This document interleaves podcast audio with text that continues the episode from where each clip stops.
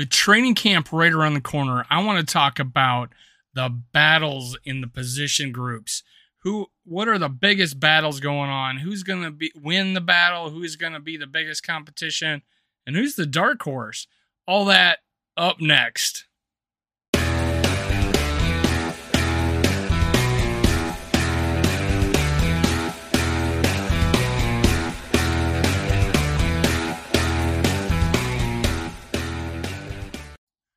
Welcome to Minnesota Sports Talk. I'm your host, Dave. You can follow me on Twitter, TikTok, and Facebook at Skull You can also click like, subscribe, and comment below. That way, you enter my contest. I'll be giving out up to $100 in merchandise on game day against the Packers.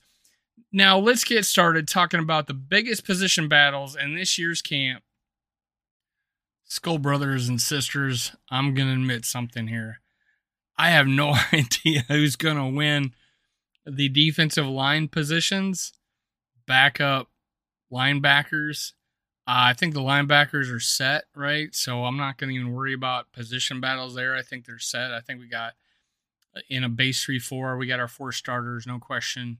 Uh, the big question, and I think nose tackle uh, Thomason's no no brainer, but I do not know you know, it's just going to be a rotation at defensive end. I don't think there's a clear winner there. I don't. I think it will depend on the down. I think it's just a big rotation of a bunch of guys, and it's a deep group, but it's not splashy. But I got I got some winners out of there, and I I've discussed them in um, previous videos, so go look for those. But I I picked out uh, four positions that I think have the biggest competition. And one's a surprise. I, I think this will surprise you. I'm going to leave that for last. Now, offensive right guard. Now, I've done my 53, and I've often talked about who's going to be the starter just because he's a better player. Now, the three guys in question, I think, that are going to be up for offensive right guard. I'm not putting Wyatt Davis in there. I, honestly, I think he's uh, at depth at this point.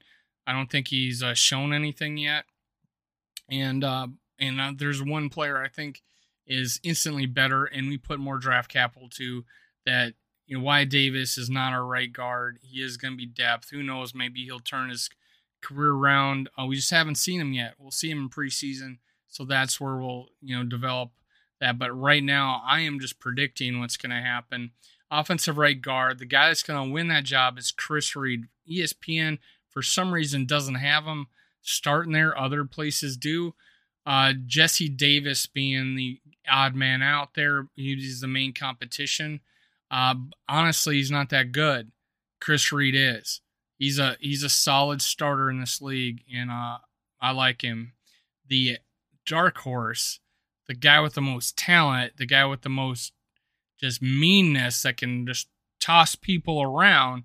And if he if he hits the ground running in camp, he could easily be starting at right guard for us. If this is a true meritocracy, which I talked about in my last video, Ed Ingram is our future starter at right guard. No matter what you think about his past, his football just talking about football? Ed Ingram's our right guard uh, for the future.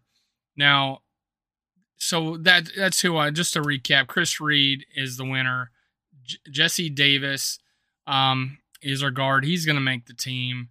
Uh, Ed Ingram has got to make the team. He's a second round pick. Uh, we're just not going to put him on the practice squad. He's making the team, and I think he's a dark horse to start at right guard, and that would open up the opportunity for uh, Chris Reed maybe to move to center.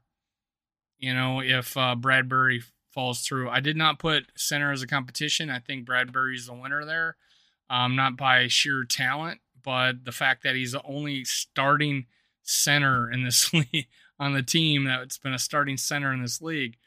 So next position, I'm I'm considering a fourth receiver. You know, obviously you got Justin Jefferson, you got Adam Thielen, and KJ Osborn um, are front runners for the starting when we go three wide, the starting three wide receivers. But what happens if one of those guys down? Who's the next? Or if someone gets tired, who's going to come into the game, or maybe fill in that slot, or whatever? That uh, fourth receiver, the winner, if healthy, and I think he will be, is Ihmir Smith Mar Ihmir Smith Marsette.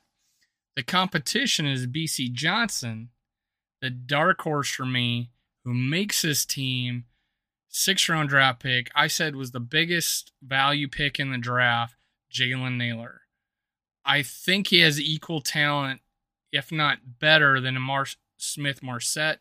I think he's he's got the, and I've talked about this, the Diggs effect, where Diggs got hurt in his uh, college career, he dropped him down to a fifth round pick. Obviously, he's one of the elite receivers in this league. I don't think he's as good as Diggs, but he is good, and he's going to be a, a, a third receiver in this league. He could be even a, a number two. Jalen Nailor, uh, I think has he he could easily be the fourth receiver on this team. It's a deep receiving corps. I like this receiving corps. Jalen Nailor, if he is your sixth receiver, that you're you're, you're looking pretty good. But if he's number four, uh, even better. That shows you you got a needle in a haystack, a diamond in the rough. I like that pick a lot. Now moving on, nickel corner. We got we got our starting corners. We know who they are. Nickel corner. I think we we we thought, well, hey, let's um, pick up Chandon Sullivan. He's a pretty average corner. We had a really bad corner last year playing nickel. Mackensie Alexander ranked, I think, PS or Pro Football Focus ranked him last in the league. Now, Sh- Chandon Sullivan was hired to come in and play that role, but will he?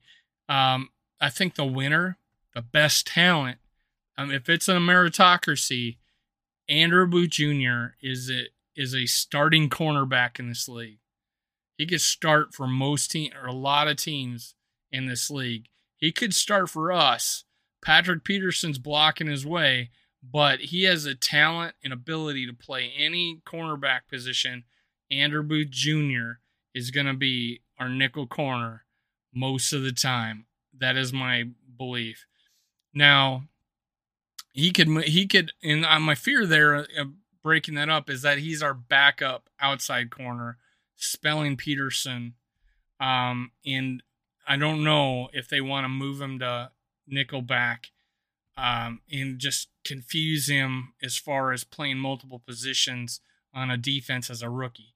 He's really got to stand out, know his playbook, and play that position, um, both of them very well.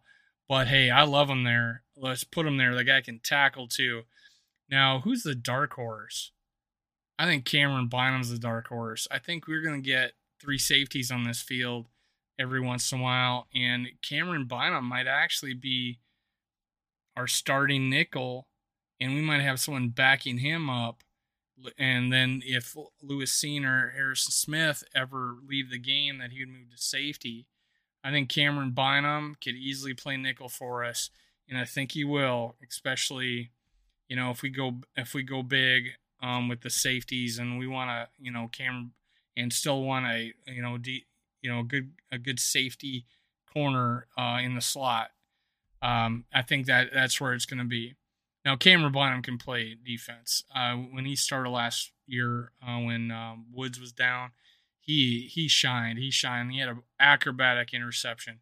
So recapping then, Andrew Booth Jr. meritocracy. Let's start him if he's the best player. He talent wise he is. Uh, he's just he's just a rookie. Chandon Sullivan we we hired him. He was the front runner, but hey, Andrew Jr. beats him out, and then Dark Horse Camryn Bynum because I think Lewis Cine's a starter, and we and we need a Camryn Bynum on the field, and why not um, have him spelling safety, spelling um, the the inside corner position. Now, this is the one that surprised. That's going to surprise you. Is second running back, backup running back who's going to be our running back? The obvious choice, and probably the winner, is Alexander Mattison. But Kene Nwangwu is a very talented, fast running back. My, I have him being the odd man out, the competition for Alexander Mattison, But in the long run, my dark horse could be this year the backup running back, Ty Chandler, because he can do it all.